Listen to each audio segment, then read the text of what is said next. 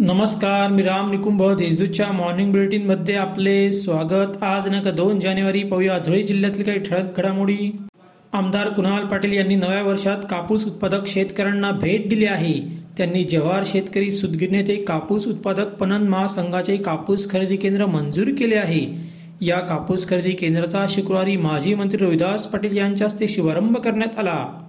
नवीन वर्षारंभापासून धुळे शहरातील पोलीस अधीक्षक कार्यालयात सायबर पोलीस ठाण्याच्या कामकाजाला सुरुवात झाली आहे. यासाठी पोलीस निरीक्षकासह बारा अधिकारी व कर्मचाऱ्यांची नियुक्ती करण्यात आली आहे अशी माहिती अपर पोलीस अधीक्षक प्रशांत बच्छाव यांनी दिली आहे. शिरपूर तालुक्यातील सुळे शहरात गुरुवारी दुपारी तालुका पोलिसांनी गांजाची वाहतूक करणाऱ्या वाहनाला पकडले. वाहनासह आठ लाख सत्तर हजारांचा सुका गांजा जप्त करण्यात आला आहे.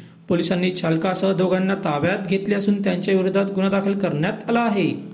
मुंबई आग्रा महामार्गावरील हाडाखेड चेकपोस्टवरील कार्यालयात शुक्रवारी मध्यरात्री एका मध्यपीने धिंगाणा घातला. सरपंच असल्याचे सांगत पार्टीसाठी पैशाची मागणी करत त्याने मोटर वाहन निरीक्षकाला मारहाण केली.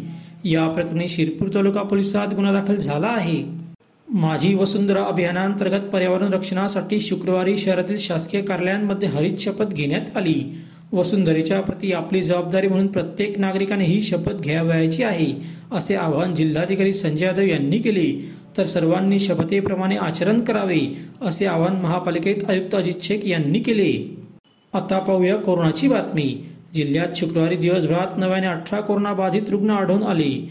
एकूण रुग्णसंख्या चौदा हजार चारशे चौऱ्याहत्तर इतकी झाली आहे. त्यापैकी तब्बल तेरा हजार आठशे शहाऐंशी रुग्ण कोरोनामुक्त झाले आहेत. अशा त्याच्या ठळक घडामोडी सविस्तर बातम्यांसाठी वाचत रहा दैनिक देशदूत व ताज्या बातम्यांसाठी भेट that W W W dot Deshdoot dot com संकेतस्थळाला. धन्यवाद.